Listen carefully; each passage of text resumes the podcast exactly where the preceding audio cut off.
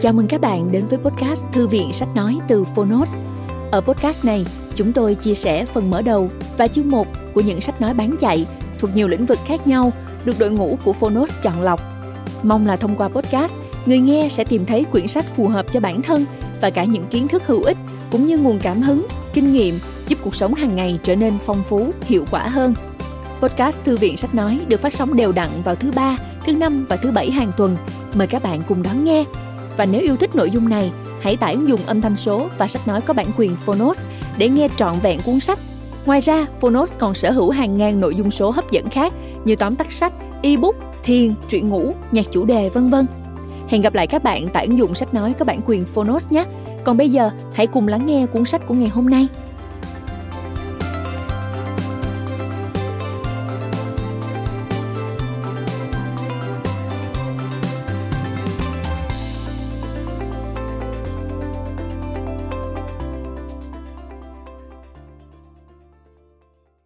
Bạn đang nghe từ Phonos.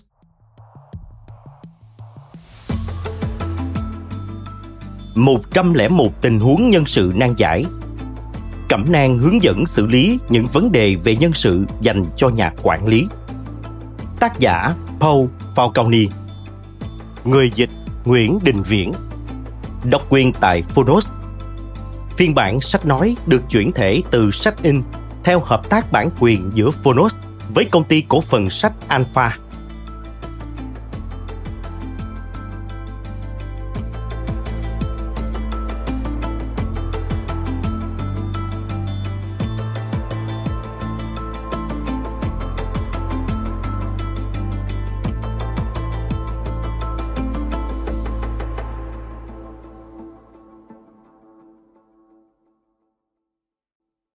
Lời giới thiệu cho bản tiếng Việt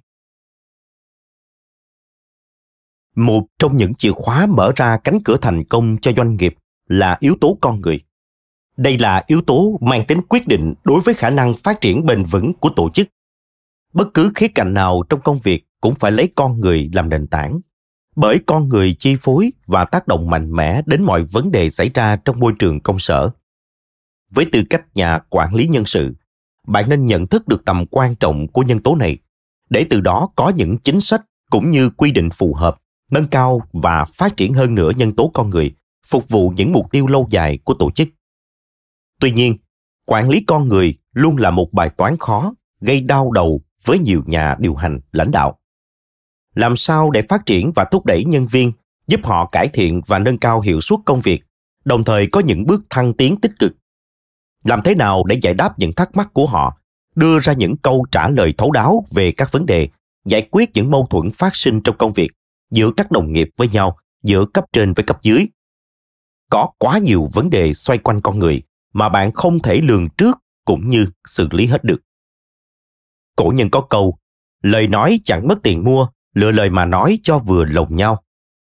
Theo đó, những vấn đề nan giải đều có thể được giải quyết thông qua các cuộc nói chuyện, trao đổi với cung cách và ngôn từ vừa nhẹ nhàng mềm mỏng, lại mạnh mẽ, dứt khoát quan trọng hơn cả nội dung của cuộc đối thoại phải giúp nhân viên nhận thức được những sai lầm của họ trong công việc và các mối quan hệ. Từ đó có sự điều chỉnh thích hợp. Theo đó xuyên suốt 101 tình huống thường gặp tại nơi làm việc trong 101 tình huống nhân sự nan giải. Với tư cách một nhà quản lý, bạn sẽ có thể tìm được những gợi mở và lời giải thích hợp lý, tháo gỡ những khó khăn trong công tác quản lý của mình bạn sẽ biết cách nói chuyện với nhân viên cấp dưới bằng sự tôn trọng, thấu hiểu. Điều quan trọng không chỉ là nói gì, mà là nói như thế nào, theo cách thức ra sao. Cuốn sách được thiết kế và cấu trúc như một cuốn cẩm nang, cung cấp cho bạn các chỉ dẫn thiết thực và hữu ích nhất để đương đầu và xử lý những cuộc nói chuyện vô cùng khó khăn với nhân viên về các vấn đề tế nhị trong môi trường làm việc. Bên cạnh những tình huống rất thân quen và thường gặp như trang phục, giờ giấc đi làm, cho đến những vấn đề khó khăn hơn như vệ sinh cơ thể, sức khỏe cá nhân hay những vấn đề vô cùng nhạy cảm như quấy rối tình dục nơi công sở hoặc các vấn đề luôn nhận được rất nhiều sự quan tâm như thăng tiến, lương thưởng hay sa thải, tinh giản biên chế. Là chuyên gia hàng đầu về nhân sự từng giữ cương vị giám đốc nhân sự trong nhiều tổ chức uy tín như Time Warner Cable, Paramount Pictures, tác giả Paul Falcone đã gói gọn và tổng kết nhiều năm kinh nghiệm của mình qua 101 tình huống cụ thể và đầy thiết thực. 101 tình huống nhân sự nan giải cũng đồng thời là cuốn sách thuộc bộ sách Amacom do Alpha Books xuất bản và đã trở nên quen thuộc hữu ích đối với người nghe. Alpha Books trân trọng giới thiệu tới thính giả cuốn sách này với mong muốn bạn, những nhà quản lý nhân sự, sẽ có thêm nguồn tham khảo hữu ích, hỗ trợ đắc lực trong những cuộc đối mặt đầy thử thách với nhân viên của mình. Hơn nữa, cuốn sách hứa hẹn không chỉ trở thành người bạn đồng hành đầy thân thiết với bạn, mà còn là một tài liệu thiết thực giúp bảo vệ bạn và công ty khỏi những rắc rối có thể gặp phải nếu ứng xử không khéo với nhân viên. Nhờ đó cả bạn lẫn công ty sẽ xây dựng được một hình ảnh tốt đẹp hơn trong mắt nhân viên cũng như khách hàng, đối tác, nâng cao được vị thế và chỗ đứng của công ty bạn trong thế giới kinh doanh. Chúc các bạn thành công. Tháng 10 năm 2011, công ty sách Alpha. Giới thiệu các quy tắc ứng xử với nhân viên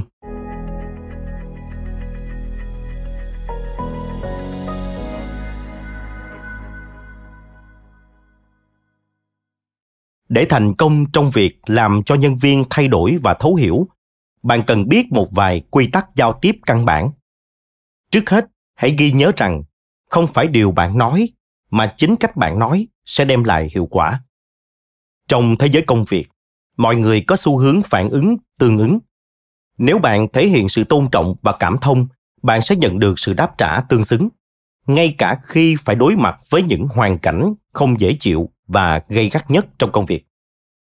Thứ hai, tài sản lớn nhất của bạn khi phải đối mặt với người khác là cảm giác tội lỗi chứ không phải là sự giận dữ. Giận dữ là phản ứng mang tính hướng ngoại. Khi tức giận với ai đó, chúng ta có xu hướng thể hiện ra ngoài sự khó chịu của mình. Ngược lại, cảm giác tội lỗi lại mang tính hướng nội. Khi cảm thấy có lỗi, chúng ta thường tự vấn bản thân, có xu hướng chịu trách nhiệm đối với vấn đề trong tầm tay. Đó chính là nguyên tắc vàng cho các nhà quản lý doanh nghiệp. Cho phép nhân viên chịu trách nhiệm về những hành động của họ và bạn sẽ hiểu thấu trái tim họ, đồng thời khiến họ chủ động thay đổi bản thân. Ngược lại, ép buộc nhân viên làm việc bằng cách chọc tức, thách thức hay cản trở, họ sẽ chống đối lại những thay đổi áp đặt lên mình. Trong cuốn sách này, chúng ta sẽ thảo luận các chiến lược đem lại phản ứng tích cực thay vì giận dữ và chúng cũng sẽ đem lại hiệu quả cho cuộc sống của bạn. Thứ ba, hãy ghi nhớ rằng bất cứ điều gì bạn mong muốn cho bản thân, hãy đem đến cho cả người khác. Nhiều khi chúng ta đòi hỏi người khác tôn trọng, cởi mở cũng như tuân thủ các quy tắc xã hội, nhưng lại không nhận ra rằng chính mình cũng không thể hiện điều đó. Các nhà nhân khẩu học và xã hội học chỉ ra sự thiếu hụt trầm trọng trên thị trường lao động do những người thuộc thế hệ bùng nổ dân số, tức là sinh sau chiến tranh thế giới thứ hai, nghỉ hưu. Do đó, giữ chân nhân viên là một vấn đề mang tính quyết định. Tuy nhiên, nhiều nhân viên có xu hướng làm việc cho các công ty và tách khỏi những người quản lý cũ. Ban đầu nhân viên nhận thấy giá trị cũng như danh tiếng của các công ty và cảm thấy đây là một nơi làm việc lý tưởng chỉ để thoát khỏi người quản lý mà họ không còn tin tưởng và tôn trọng họ cũng cho rằng sự khác biệt giữa một người tìm việc năng động với thụ động chỉ là một ngày làm việc tồi tệ. Rồi giọt nước tràn ly, đôi khi chỉ vì những vấn đề nhỏ nhặt và nhân viên tìm kiếm công việc khác. Cuối cùng bạn sẽ có những nhân viên thất nghiệp. Lúc đó bạn sẽ phải đối mặt với hội chứng nhân viên từ bỏ và nghỉ việc, trái ngược với nhân viên từ bỏ và ở lại. Và việc mọi thứ trở nên tồi tệ chỉ còn là vấn đề thời gian. Nếu doanh nghiệp của bạn có mô hình giống những doanh nghiệp điển hình ở mỹ bạn cần quan tâm đến vô số thứ. Tất nhiên, bạn không cần tạo thêm áp lực và lo lắng bằng cách chấp nhận làm việc với những người mà bạn cảm thấy không hợp. Điều này quá sức chịu đựng với phần lớn mọi người. Và thực sự, chúng ta có biện pháp hiệu quả hơn để quản lý công việc cũng như cấp dưới. Điều này dẫn chúng ta tới bài học kinh nghiệm thứ tư. Trung thực là cách giải quyết tốt nhất. Tôi có thể hiểu được điều bạn đang nghĩ lúc này. Ôi nói bao giờ chẳng dễ nhưng ngày nào mà tôi chả phải đối mặt với những người như vậy đừng nói những điều sáo rỗng này với tôi nữa. Rất khó khi phải cởi mở và trung thực với những nhân viên kiểu này. Thực sự chẳng đáng phải căng thẳng với họ làm gì.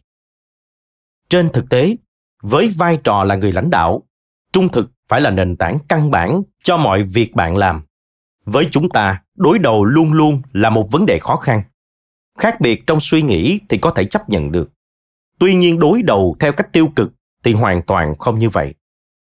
Cách nói chuyện tôn trọng và chính chắn với người khác, bất kể nội dung thông điệp của bạn là gì, sẽ khuyến khích họ thừa nhận trách nhiệm về việc làm của mình. Còn trong tình huống chấm dứt hợp đồng lao động, nhân viên sẽ dễ thích nghi hơn với cuộc sống. Hãy tham khảo một vài ví dụ sau. Janet, tôi đánh giá cao cố gắng và nỗ lực của chị trong hơn 3 tháng qua. Chị cũng chuẩn bị kết thúc thời gian thử việc. Và tôi lấy làm tiếc phải thông báo với chị rằng chúng tôi không thể nhận chị vào làm. Tôi biết chị đã rất nỗ lực để cải thiện các vấn đề mà chúng ta đề cập đến. Và có lẽ chị cảm thấy hai bên không thông cảm với nhau. Tuy nhiên, khả năng của chị không phù hợp với yêu cầu của công ty. Do đó, tôi e rằng chị sẽ không thể tiếp tục làm việc từ ngày mai nữa. Công ty sẽ ghi lại trong hồ sơ nhân sự là chấm dứt trong thời gian thử việc. Và chị vẫn có cơ hội làm việc cho công ty trong tương lai. Ngoài ra, công ty sẽ không đảm bảo về vấn đề bảo hiểm thất nghiệp. Sam, công ty đang phải tiến hành tái cơ cấu và sắp phải cắt giảm một số vị trí. Mặc dù anh không mắc bất cứ lỗi nào, nhưng không may anh lại nằm trong số đó. Và chúng tôi rất lấy làm tiếc về việc này. Tôi mong công ty có thể làm khác đi và chúng tôi sẽ thực hiện mọi biện pháp có thể để giúp anh vượt qua giai đoạn khó khăn này. Mong anh thông cảm vì việc như thế này vẫn thường xảy ra trong sự nghiệp của mọi người. Và tôi e rằng vị trí của anh sẽ bị ảnh hưởng bởi kế hoạch tái cơ cấu lớn hơn. Trước khi chúng ta thảo luận kỹ lưỡng hơn về các biện pháp giúp đỡ anh, tôi chỉ muốn đảm bảo rằng anh vẫn cảm thấy ổn. Những ví dụ trên không phải là các thông điệp hài hước, mà nó đầy cảm thông và thấu hiểu. Bạn sẽ thấy nhân viên sẵn lòng thỏa hiệp và hợp tác với bạn bất cứ khi nào bạn đề xuất vấn đề gì ảnh hưởng trực tiếp tới họ, thậm chí cả trường hợp chấm dứt hợp đồng hay tinh giản biên chế với thái độ ân cần và quan tâm. Trong ví dụ thứ nhất, người nhân viên thử việc chắc chắn sẽ cảm thấy hối tiếc. Tôi đã rất nỗ lực và không muốn mất công việc này. Tôi xin lỗi nếu làm anh thất vọng. Và thật ra tôi cũng thấy thất vọng về bản thân. Nhưng người đó sẽ không kiện cáo người sử dụng lao động. Sự hối tiếc bắt nguồn từ cảm giác tội lỗi. Tôi cũng có lỗi vì đã không thể cải thiện năng lực của mình nhằm đáp ứng đòi hỏi của công ty. Và người cảm thấy có lỗi luôn thừa nhận một phần trách nhiệm. Trong ví dụ thứ hai, tinh giản biên chế không phải là lỗi của bất kỳ ai. Việc này thường diễn ra trong cuộc sống và nhà quản lý thể hiện sự quan tâm ân cần và sẵn lòng nói, tôi rất xin lỗi. Những từ này vô cùng quan trọng, nhưng lại không thường xuyên được sử dụng. Chúng ta chẳng mất gì khi nói lời cảm ơn hay xin lỗi, nhưng ít nhà quản lý thường xuyên sử dụng những từ ngữ tuyệt vời này. Khi nhân viên kiện công ty vì chấm dứt hợp đồng trái luật, một trong những điều đầu tiên họ thường phàn nàn là, không thể tin được sao tất cả những đóng góp cho công ty họ ném tôi ra ngoài đường, mà không thèm nói một câu xin lỗi. Nhu cầu được nghe lời xin lỗi là đặc trưng của con người. Vì vậy đừng cảm thấy ngại ngùng khi nói lời xin lỗi. Việc làm này mang tính nhân văn và đáp ứng được nhu cầu quan trọng đó trong cuộc sống. Trên thực tế, kiện cáo thường là công cụ để trả đũa công ty sử dụng lao động. Khi nhân viên cảm thấy bị xúc phạm, bị làm bẻ mặt hay thiếu tôn trọng vào thời điểm dễ bị tổn thương nhất họ thường mong trả đũa công ty cũ. Tất cả chúng ta đều biết đến những vụ việc lộn xộn nơi công sở như các vụ kiện cáo. Nhưng mọi việc sẽ dễ dàng hơn nhiều nếu nhân viên được đối xử công bằng và tôn trọng vào thời điểm họ dễ bị tổn thương nhất và giúp họ thích nghi với cuộc sống mới. Hãy nghĩ xem, bạn mong muốn được đối xử như thế nào trong hoàn cảnh đó và đặt mình vào vị trí của họ để giải quyết. Tuy nhiên, đừng để nỗi lo sợ kiện tụng chi phối bạn bởi đơn giản, đó là cái giá của việc kinh doanh ở Mỹ. Nhưng điều đáng quan tâm là bạn bị kiện bởi lời nói của mình, chứ không phải của họ. Điều đó có nghĩa là bạn nên chuẩn bị sẵn sàng để bảo vệ cho quyết định chấm dứt hợp đồng hay hành động đối địch khác, khi cho thấy bạn là một người sử dụng lao động có trách nhiệm và chấp hành đúng pháp luật cũng như bạn đã đánh giá nhân viên thông qua một quá trình làm việc chính xác nói cách khác các ghi chép cần thể hiện. Bạn đã thực sự lắng nghe ý kiến của nhân viên, xem xét cẩn thận và khách quan điều kiện hoàn cảnh, cũng như có kết luận đúng đắn và kịp thời trước khi hành động. Điều này nghe có vẻ đơn giản, nhưng lại khó tránh khỏi những quyết định vội vàng khi công việc của bạn bị đảo lộn. Cuối cùng là quy tắc thứ năm, và cũng là quan trọng nhất trong cuốn sách này. Cảm nhận. Cảm nhận không mang tính đúng sai khi sử dụng từ sự cảm nhận. Bạn không đổ lỗi cho bất kỳ ai về vấn đề gì hay công bố sự thật. Thay vào đó, bạn chỉ đơn giản dựa vào cách nhìn nhận của mình hay những điều mà bạn nghe được từ người khác. Hãy xem xét vấn đề phổ biến nhất trong công tác quản lý ở các công ty mỹ hiện nay. Tình trạng thổi phồng đánh giá mức độ hoàn thành công việc.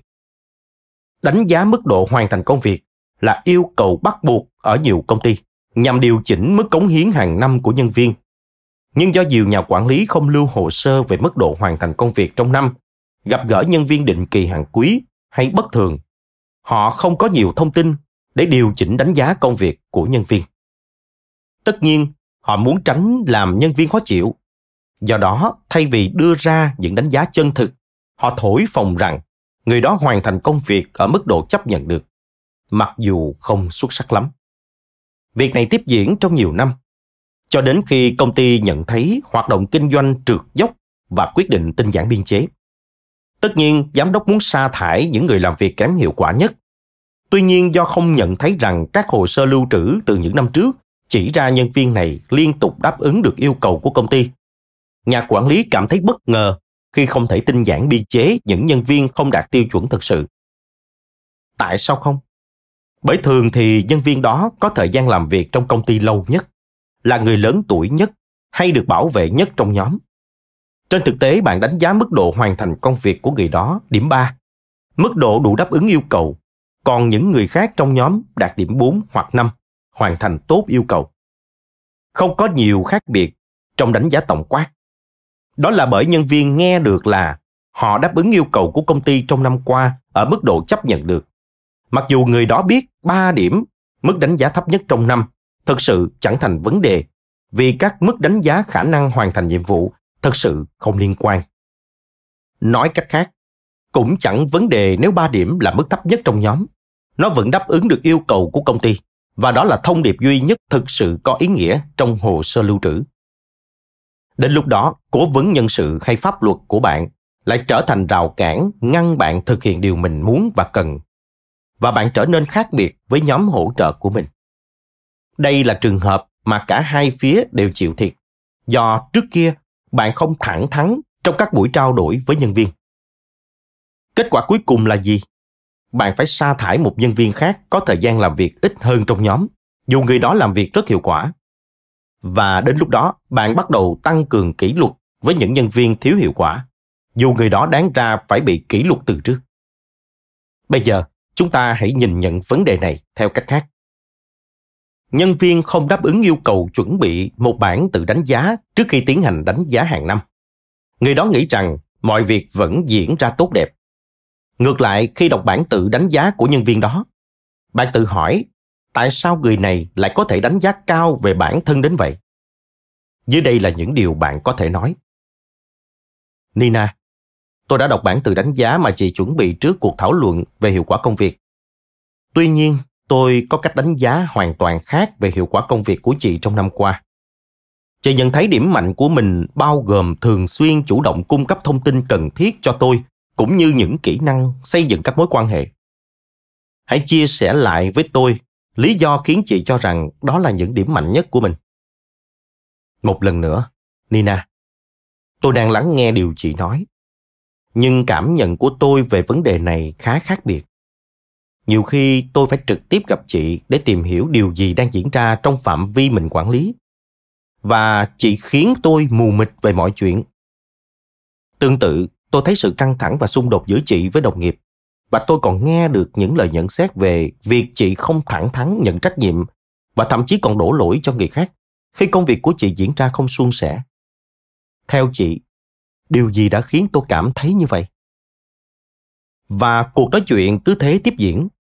Bạn nên sử dụng các cụm từ như tôi nhận thấy tôi cảm thấy cách diễn đạt này giống như những lời trách cứ nhẹ nhàng buộc nhân viên phải tự đánh giá lại bản thân. Nhưng chúng ta lại rất chân thật cởi mở và cân nhắc đến lợi ích lớn nhất của nhân viên. Cuối cùng nếu nina không cảm nhận được những điều này, cô ấy không cần phải có trách nhiệm sửa chữa chúng.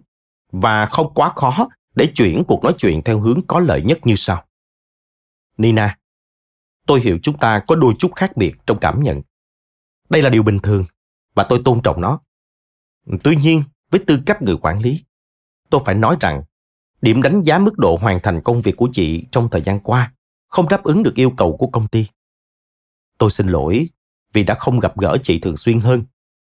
Nhưng nói thật, tôi thấy tự mình thực hiện còn dễ dàng hơn là thảo luận với chị tuy nhiên, tôi sẽ tạo cơ hội giúp chị cải thiện mối quan hệ công việc cho chúng ta, đồng thời chia sẻ bất kỳ vấn đề nào phát sinh ngay khi xảy ra.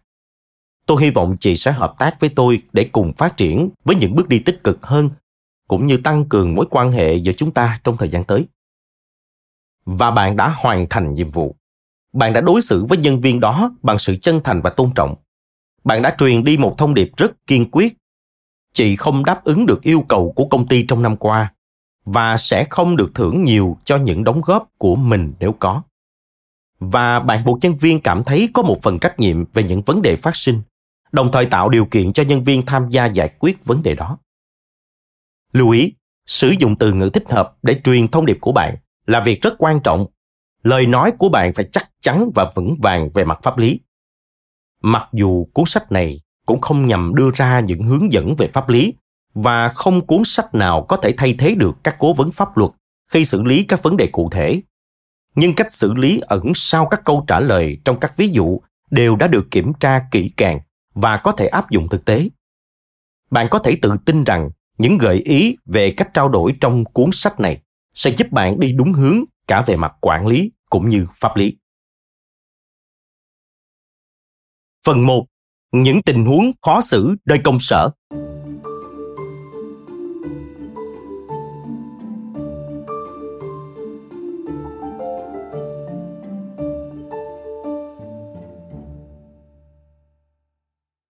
Một, các cuộc thảo luận thường gặp về vấn đề quản lý và giám sát.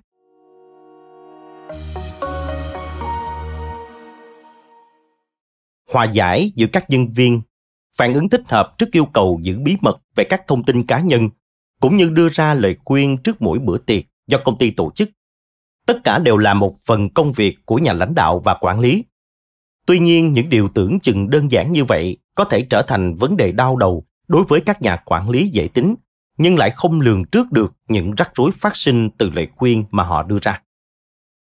Bạn hãy coi chương này như một khóa học quản lý cơ bản. Những gợi ý và chiến lược quản lý trong chương này sẽ giúp bạn giải quyết các vấn đề thông thường, nhưng cũng đầy nguy hiểm đang chờ đợi phía trước. Những ví dụ này không chỉ giúp bạn quản lý hiệu quả hơn, mà còn giúp nhân viên của bạn học cách quản lý hiệu quả khi được đặt vào vị trí lãnh đạo trong tương lai. Tình huống 1. Hòa giải tranh cãi giữa các nhân viên. Các nhà quản lý đều cảm thấy không hài lòng về các vấn đề căng thẳng giữa nhân viên cũng như những mâu thuẫn chưa được giải quyết. Hãy đối mặt với vấn đề này. Thường thì bạn đã có quá nhiều việc cần giải quyết mà không liên quan tới cảm giác khó chịu, tức giận cũng như lo lắng, khiến bạn cảm thấy mình như là một trọng tài hơn là người giám sát. Tuy nhiên do nhu cầu giữ chân những nhân viên giỏi, nhà quản lý phải tìm cách giúp những người có mâu thuẫn hòa hợp trở lại. Nếu không, họ sẽ phải đối mặt với tình trạng nhân viên bỏ việc thường xuyên. Dù vậy thực tế là các nhân viên trong nhóm của bạn thường lựa chọn cách thức ít đối đầu với nhau nhất, tránh nhau ra, hơn là trực tiếp giải quyết vấn đề gây mâu thuẫn. Với vai trò nhà quản lý, bạn phải can thiệp như một người hòa giải để đảm bảo hạn chế va chạm giữa nhân viên có mâu thuẫn với nhau, để không dẫn đến tình trạng sụt giảm hiệu quả công việc hay bỏ việc. Coi như mâu thuẫn đó không tồn tại hay để nhân viên tự giải quyết mâu thuẫn có thể là một biện pháp an toàn khi khúc mắc giữa các cá nhân nảy sinh lần đầu. Tuy nhiên, bạn phải can thiệp khi vấn đề thường xuyên xảy ra. giải pháp khi hai nhân viên trong nhóm mâu thuẫn với nhau bạn hãy gặp riêng từng người và giải thích bạn định xử lý vấn đề như thế nào sam, tôi muốn gặp riêng anh và tôi cũng sẽ làm thế với Christina sau khi nói chuyện xong với anh.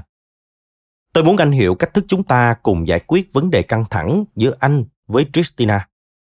Đầu tiên tôi muốn nghe ý kiến của anh và sau đó tôi sẽ chia sẻ lại với Christina. Tôi cũng sẽ nghe ý kiến của Christina và nói với anh trước khi cả ba chúng ta cùng gặp gỡ. Bằng cách này mọi người sẽ hiểu được vấn đề của người khác, nguyên nhân gây ra mâu thuẫn, từ đó bàn bạc và đề xuất cách giải quyết. Nói ngắn gọn, chúng ta sẽ giải quyết vấn đề này trong ba cuộc gặp. Thứ nhất là cuộc gặp này giữa chúng ta. Tiếp theo, tôi sẽ gặp Christina và gặp lại anh để trao đổi về ý kiến phản hồi của cô ấy. Cuối cùng là cuộc nói chuyện giữa ba chúng ta vào chiều nay.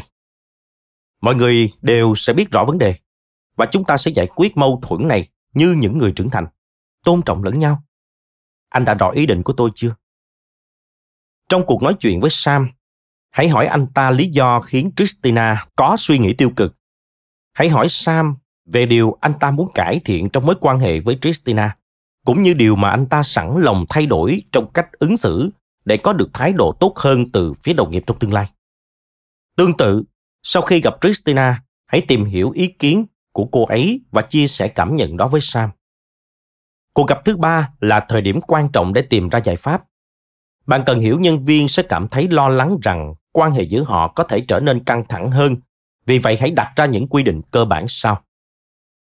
Sam và Christina, Tôi có hai quy định cơ bản mà tất cả chúng ta đều phải tuân thủ trước khi bắt đầu trao đổi.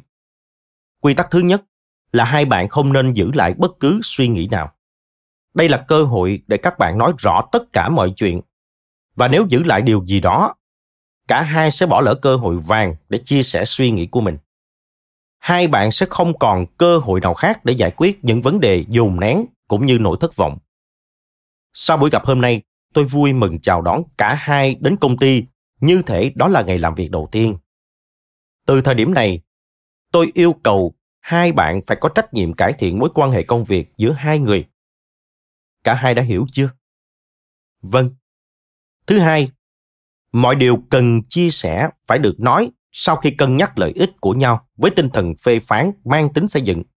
Không được công kích nhau cũng như không cần thiết phải tự vệ trong buổi gặp này. Đây thực sự là một buổi nói chuyện nhạy cảm mà cả hai bạn cần phải đặt mình vào hoàn cảnh của mỗi người và lắng nghe suy nghĩ của nhau. Cả hai bạn có đồng ý với những quy định cơ bản này không? Vâng một buổi gặp gỡ với các quy định như vậy sẽ giảm bớt cảm giác lo lắng cũng như tức giận cho những người tham dự. Nó cũng cho bạn cơ hội tiến hành một phương pháp nhẹ nhàng khi giải quyết những vấn đề về quan hệ giữa các cá nhân. Ghi chú đặc biệt. Trong buổi họp nhóm, đôi lúc bạn sẽ thấy từng nhân viên trực tiếp chia sẻ những điều lo lắng của họ với bạn, tức người trung gian. Như thể người còn lại không ở đó cuộc nói chuyện ở ngôi thứ ba anh ta hoặc cô ta cần phải được chuyển thành cuộc nói chuyện tôi anh hoặc chị để làm được điều này, bạn hãy dừng cuộc nói chuyện ngay khi một trong số những người tham dự bắt đầu nói về người kia theo cách này. Bạn hãy yêu cầu người đó nói trực tiếp với người còn lại, như thể bạn không có mặt ở đó. Lúc đầu điều này có vẻ khó khăn với những người tham dự, đặc biệt khi họ cảm thấy quá bức xúc. Nhưng nói chuyện trực tiếp sẽ hiệu quả nhất. Cuối cùng, bạn hãy giúp họ giải quyết vấn đề giữa họ. Ngoài ra, bạn nên khuyến khích nhân viên sử dụng những cụm từ như cảm nhận của tôi là hay anh hoặc chị có hiểu tại sao tôi lại có cảm giác như vậy không? Cảm giác không có đúng sai chỉ là cảm giác mà thôi. Vì cảm nhận vẫn là sự thật cho đến khi nó được chứng minh mỗi nhân viên đều phải có trách nhiệm thay đổi cách suy nghĩ về nhau bất chấp sự tồn tại của những suy nghĩ đã hình thành từ trước đó bạn nên biết rằng cảm giác có lỗi sẽ khiến họ nhận một phần trách nhiệm trong rắc rối nào đó đồng thời có trách nhiệm đóng vai trò là hạt giống thiện chí, góp phần chữa lành những vết thương dai dẳng. Ví dụ, nếu Christina cảm thấy tồi tệ về mối quan hệ với Sam, cô ấy chia sẻ với Sam lý do gây nên cảm giác như vậy, thừa nhận cả hai đều có trách nhiệm trong đó. Và Sam cũng phản ứng tích cực trước thiện chí của Christina. Giành được trái tim của đối thủ nghĩa là bạn đã chiến thắng. Bạn sẽ biết mình đã làm được điều đó chưa khi hai nhân viên nói chuyện với nhau, nhất trí rằng mối quan hệ của họ có vấn đề và sẵn lòng giải quyết. Cách can thiệp về quản lý như vậy thông thường không phải là những cuộc điều tra sự thật, mà là những khóa đào tạo về tính nhạy cảm. Trong đó thẳng thắn và thiện chí sẽ giải quyết các vấn đề phát sinh. Hãy kết thúc cuộc gặp theo cách sau. Christina và Sam, các hai bạn đều đã lắng nghe những suy nghĩ của nhau. Tôi không yêu cầu cả hai phải trở thành bạn tốt của nhau, nhưng tôi đòi hỏi các bạn từ giờ phải thẳng thắn và tôn trọng nhau trong công việc. Tôi sẽ kết thúc cuộc gặp này bằng hai câu hỏi. Thứ nhất, các bạn có cam kết với tôi từ giờ sẽ đối xử với nhau bằng thiện chí theo hướng tích cực không? Thứ hai, cả hai phải hiểu nếu không cải thiện tình trạng này và gây ảnh hưởng tới hoạt động của công ty, tôi sẽ có những hình thức kỷ luật nặng hơn thay vì gặp gỡ như thế này không? Bạn đã trao cho cả hai nhân viên cơ hội được bày tỏ và chia sẻ cảm nhận của mình. Bạn sẽ kết thúc cuộc gặp bằng một thông điệp mang tính xây dựng khi cả hai đồng ý thay đổi cách cư xử.